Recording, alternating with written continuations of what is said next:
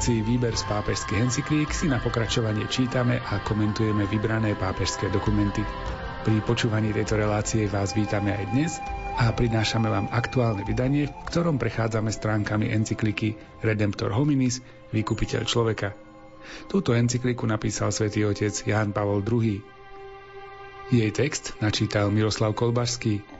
Komentáre k textom si pripravil duchovný otec Anton Fabián a reláciu pre vás pripravujú aj Jaroslav Fabián a Martin Ďurčo.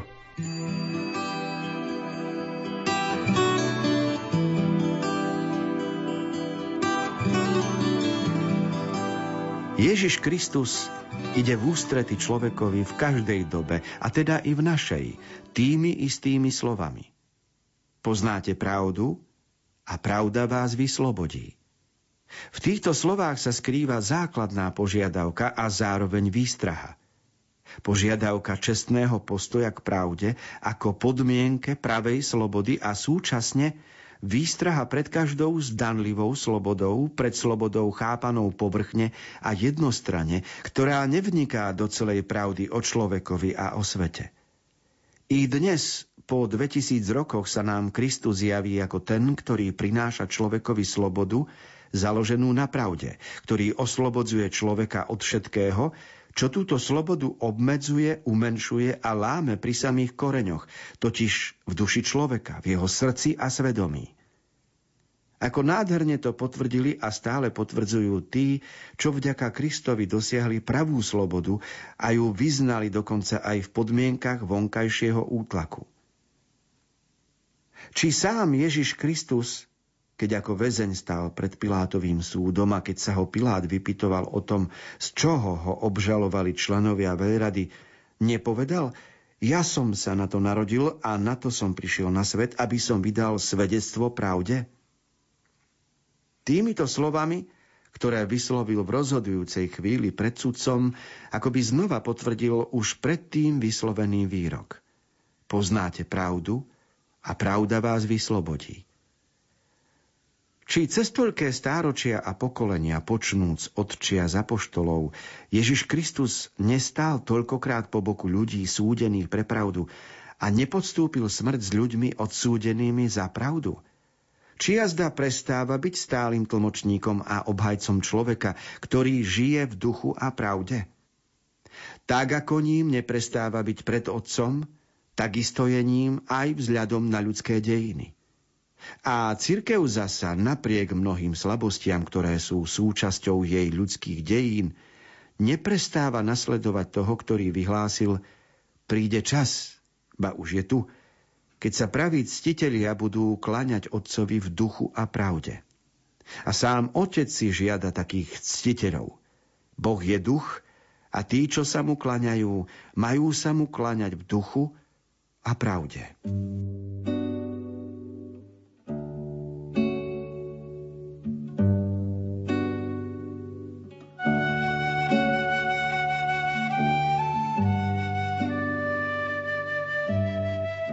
Jan Pavol II, keď bol mladým kňazom, predtým, než sa stal biskupom v Krakove, čiže ešte v 50. rokoch, chodieval do Lublina učiť na Katolickú univerzitu filozofiu a preto dobre rozumie takým pojmom, ako je sloboda, dôstojnosť ľudskej osoby alebo pravda, čo to znamená žiť v omyle.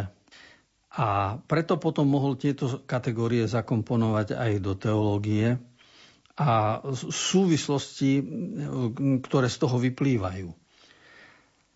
A preto v 12. článku v druhej časti hovorí o tom, ako platí stále zásada pravda vás vyslobodí. Žiť v pravde a nežiť v omyle, to je aktuálna téma pre každého z nás. A práve náboženstvo nám pomáha, lebo nám nastavuje zrkadlo, aby sme nežili v omyle, lebo na naše sebectvo náš egoizmus nám zastiera oči a my veľmi ľahko sa domnievame, lebo argumenty náš rozum nám poskytne, aby sme sami seba ospravedlnili, že žijeme v pravde o sebe ale v skutočnosti zahmlievame pravdu o sebe. A tak je dôležité, aby sme dovolili Kristovi, aby nás očistil, čiže aby sme vyznali, postavili sa do správneho svetla pred Neho a poznali pravdu o sebe. V ostatných dňoch som videl jednu takú vtipnú e, správu, že jeden z českých poslancov má okrem toho, že je poslanec, aj 29 iných funkcií úradov čiže je člen všelijakých komisí, zastupiteľstv, už je hejtman kraja a dozorných radách a tak ďalej. 29 a smejú sa z neho, že má viac funkcií ako japonská kalkulačka. Samozrejme, že s tým súvisí tých 29 platov a teda vyrátali mu, koľko mesačne zarobí a tak ďalej. Pomocou takýchto krokov človek žije v omyle, že je dôležitý, že je nenahraditeľný a myslí si, že pomocou zisku sa naplní jeho život. Žiť v pravde o sebe, to znamená v tichu nechať prehovoriť svoje svedomie. A tam by človek zistil, čo je v hĺbke jeho duše Boží hlas. Preto Jan Pavol II zdôrazňuje Ježišovú vetu Boh je duch, Bohu sa kláňať znamená kláňať sa v duchu a v pravde.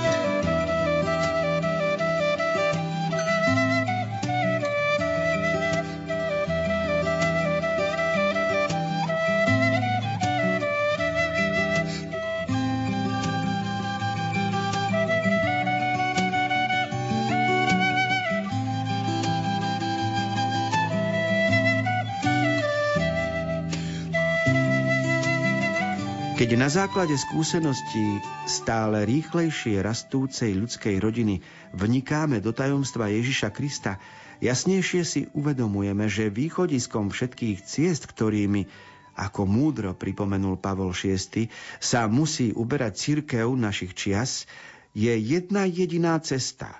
Cesta, ktorá je vyskúšaná cestáročia a je zároveň cestou budúcnosti. Kristus Pán ukázal túto cestu zvlášť vtedy, keď ako učí koncil, Syn Boží sa svojím vtelením určitým spôsobom spojil s každým človekom. Církev teda vidí svoju základnú úlohu v snahe stále uskutočňovať a obnovovať toto spojenie. Církev chce slúžiť tomuto jedinému cieľu. Aby každý človek našiel Krista – aby Kristus kráčal s každým človekom po ceste života silou pravdy hýbajúcej človekom a svetom, ktorú obsahuje tajomstvo vtelenia a vykúpenia a silou lásky, ktorá vyžaruje z tohto tajomstva. V pozadí stále vyhranenejších historických procesov, ktoré v našej dobe prosperujú, ako sa zdá, najmä v prostredí rozličných systémov, svetonázorov a režimov, Ježiš Kristus je istým spôsobom znovu prítomný, i keď sa často zdá neprítomný, i keď je církev mnohorakým spôsobom obmedzovaná vo svojej prítomnosti a činnosti, ktoré patria k jej inštitucionálnej štruktúre. Ježiš Kristus je prítomný mocou tej pravdy a lásky, ktoré v ňom dosiahli jedinečnú a neopakovateľnú plnosť, hoci jeho pozemský život bol krátky a jeho verejná činnosť ešte kratšia. Ježiš Kristus je hlavnou cestou cirkvy. On je našou cestou k Otcovi a je aj cestou ku každému človekovi – na tejto ceste, ktorá vedie od Krista k človekovi, na tejto ceste, na ktorej sa Kristus spája s každým človekom, nikto nemôže cirkev zastaviť. Vyžaduje si to časné i väčné dobro človeka. Kvôli Kristovi a vzhľadom na tajomstvo, v ktorom spočíva sám život cirkvy, Církev nemôže nebyť citlivá voči všetkému, čo prispieva k skutočnému dobru človeka, ani nemôže byť ľahostajná voči všetkému, čo toto dobro ohrozuje. Druhý vatikánsky koncil v rozličných statiach svojich dokumentov vyjadril túto základnú starostlivosť cirkvy, aby život vo svete lepšie zodpovedal jedinečnej dôstojnosti človeka. A to v každom ohľade. A aby bol ľudskejší. Toto je starostlivosť samého Krista, dobrého pastiera všetkých ľudí.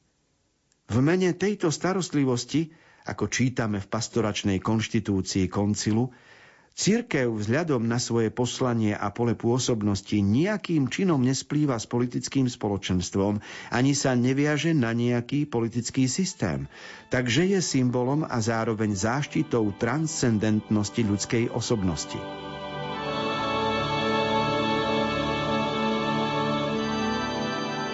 Celej encykliky Redemptor Hominis je kľúčová veta táto. Cestou cirkvy je človek.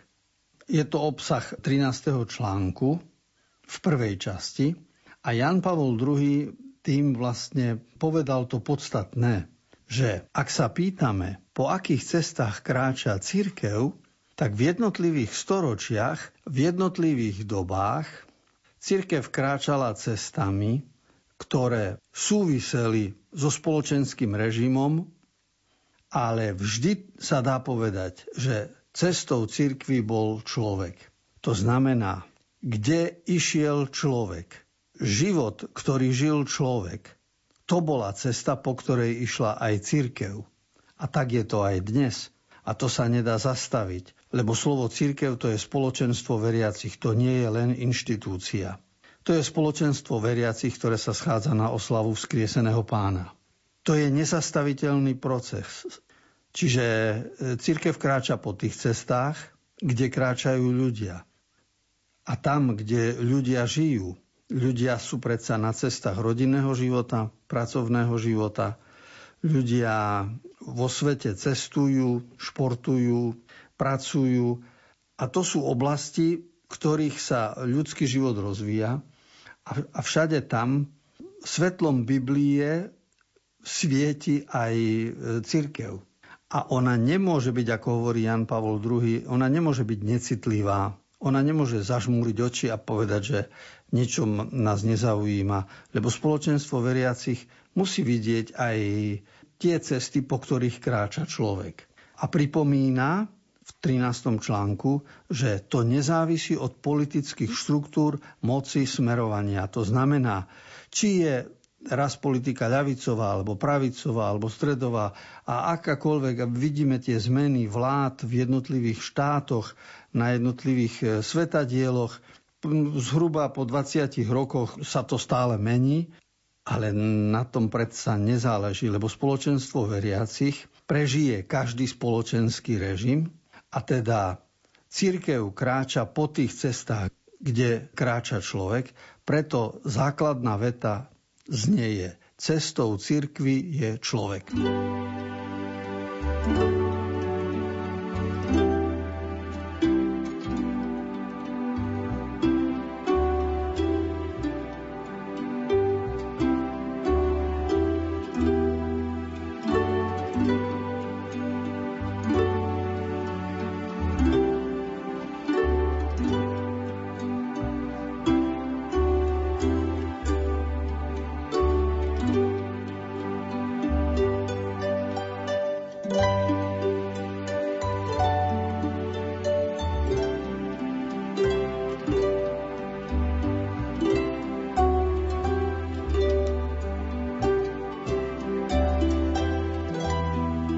tu teda o človeka v celej jeho pravde a v jeho celom rozmere.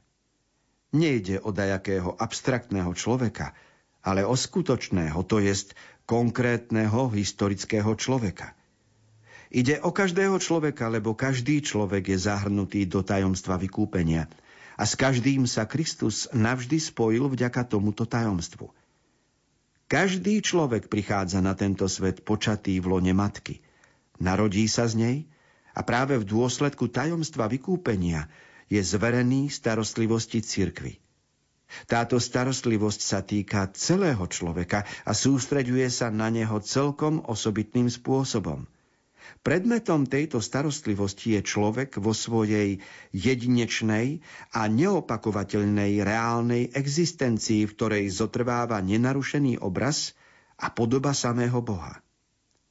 Práve na to poukázal koncil, keď hovoriac o tejto podobe pripomenul, že človek je jediný tvor na zemi, ktorého Boh chcel kvôli nemu samému.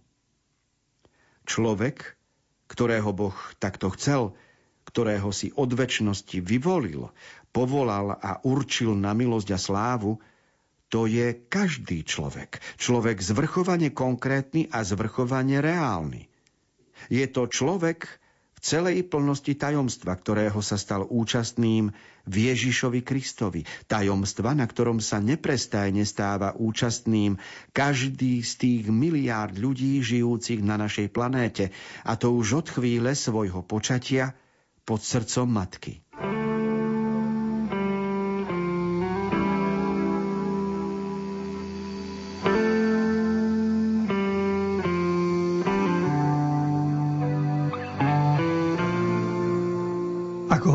Že cestou církvy je človek, tak e, treba mať na pamäti, že každý človek je jedinečný a neopakovateľný. A to je to, čo nás vedie k úžasu, lebo keď stojíme pod veľkým stromom, tak vieme, že každý lístok na strome je trošku iný, neopakovateľný, jedinečný a tým viac si to uvedomujeme o ľudskom živote, že každý z nás je iný a neopakovateľný. Niekedy nás napadne, kde sa také množstvo ľudí, také miliardy zmestia, kde ich poukladáme, kde sa to dá celé nahromadiť, ako tu môže existovať väčší život. Lenže my tu rozmýšľame o, o súčasnom našom byti, ktoré podlieha hmote, potrebujeme priestor a čas. A preto ukladáme jedno ku druhému. Ale keď budeme po smrti, naše bytie, naše ja, už nebude potrebovať ani hmotu, ani priestor, ani čas. Čiže ja budem podliehať iným záležitostiam a ja potom nebudem musieť počítať, že ako jedno ku druhému uložím, pretože moje bytie bude podliehať úplne iným zákonitostiam. Teda je smiešne rozmýšľať o tom, kde sa všetci pomestíme, lebo tá otázka, kde sa poukladáme, sa vzťahuje na také podmienky a také súvislosti, aké ja tu teraz vidím, keď sme zaťažení a obalení do hmoty, priestoru a času. A toto je úžasné, že Boh nás tak vymyslel, že sme každý jedinečný a neopakovateľný a preto môžeme mať aj nádej na väčnosť. Podstatné je, aby sme vytvárali spoločenstvo ľudí, ktorí veria v Boha, ktorí majú úctu k nemu a vedia mu za všetko ďakovať.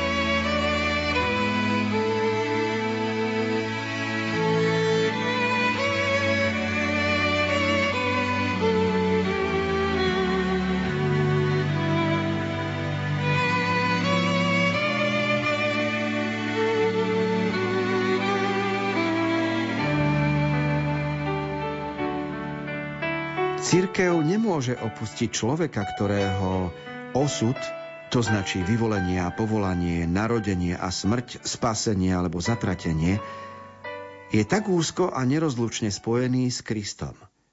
Vzťahuje sa to na každého človeka žijúceho na tejto planéte, na tejto zemi, ktorú stvoriteľ dal prvému človekovi, mužovi a žene so slovami podmante si ju.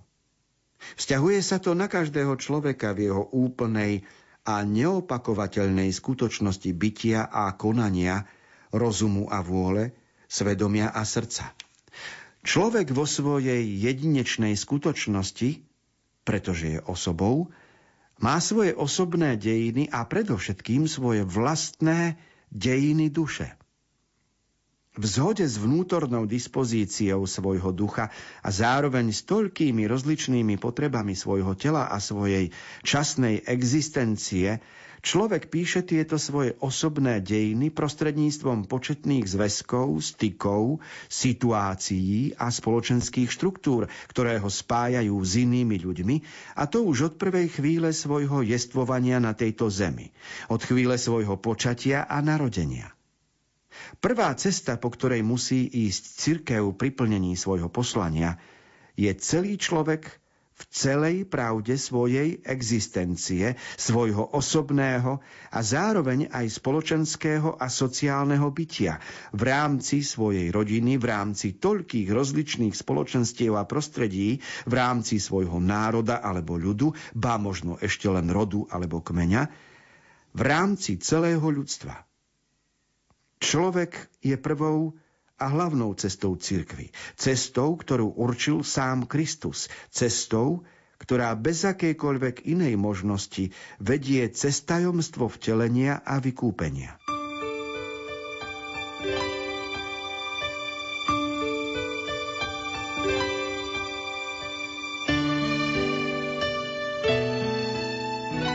Ak hovoríme, že cestou církvy je človek, máme na pamäti situáciu človeka, človečika, ako sa narodí v rodine a tá rodina je v určitých vzťahoch, v určitých okolnostiach, v nejakom storočí, v nejakej krajine, v súvislosti s inými rodinami.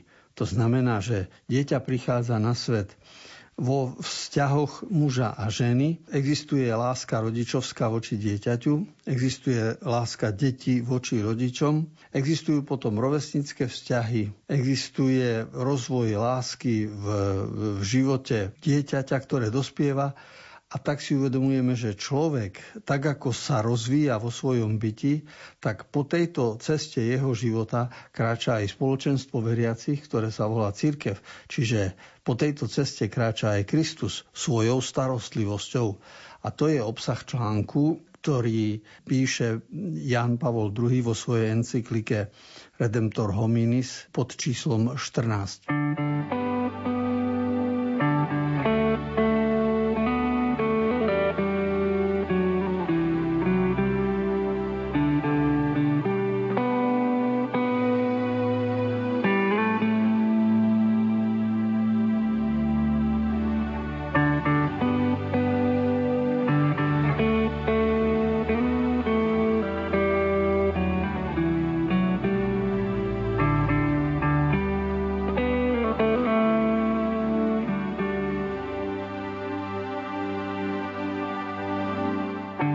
Práve tohto človeka v celej pravde jeho života, s jeho svedomím, s jeho trvalou náklonnosťou na riech a súčasne aj s jeho ustavičnou túžbou po pravde, dobre, kráse, spravodlivosti a láske, mal pred očami druhý vatikánsky koncil, keď pri opise jeho situácie v súčasnom svete prechádzal vždy od vonkajších zložiek tejto situácie k vnútornej pravde, ktorá sa vzťahuje na celé ľudstvo – lebo v samom človekovi je mnoho protikladov. Kým z jednej strany okusuje ako stvorenie svoju mnohonásobnú ohraničenosť, zatiaľ z druhej strany pociťuje v sebe bezhraničné túžby a povolanie na vyšší život.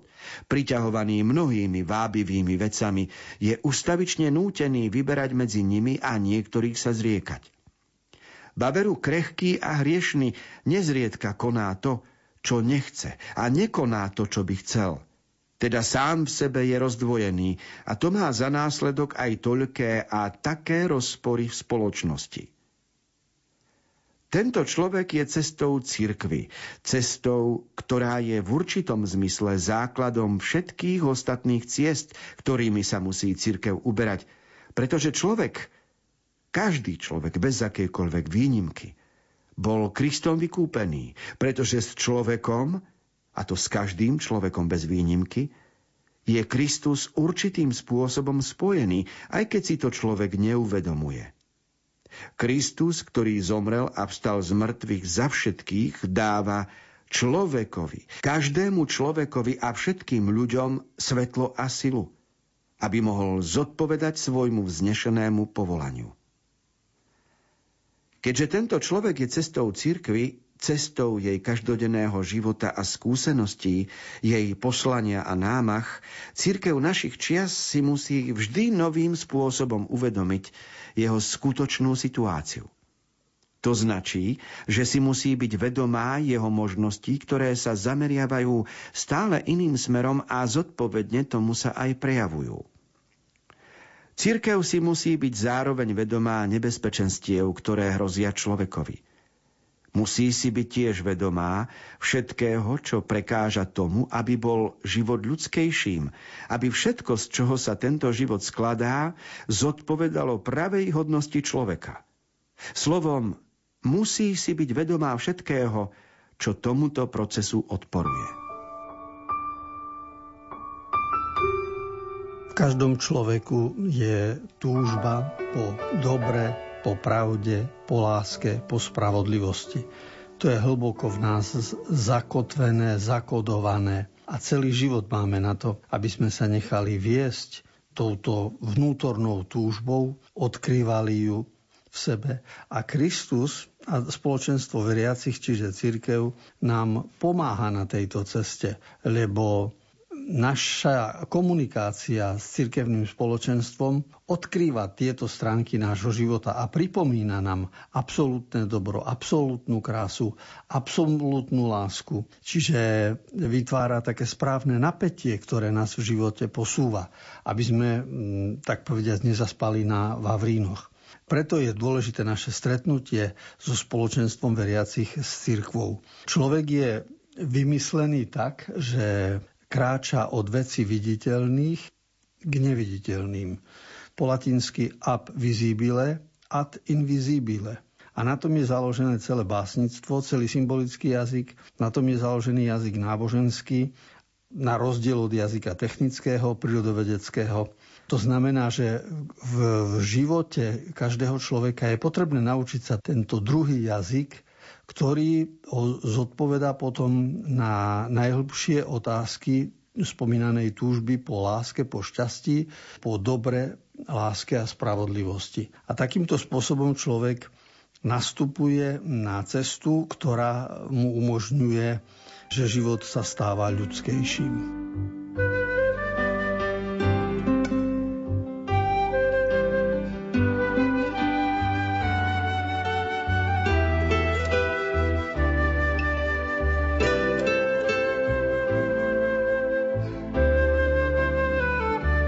Relácia Výber z pápežských encyklík sa pred dnešok končí.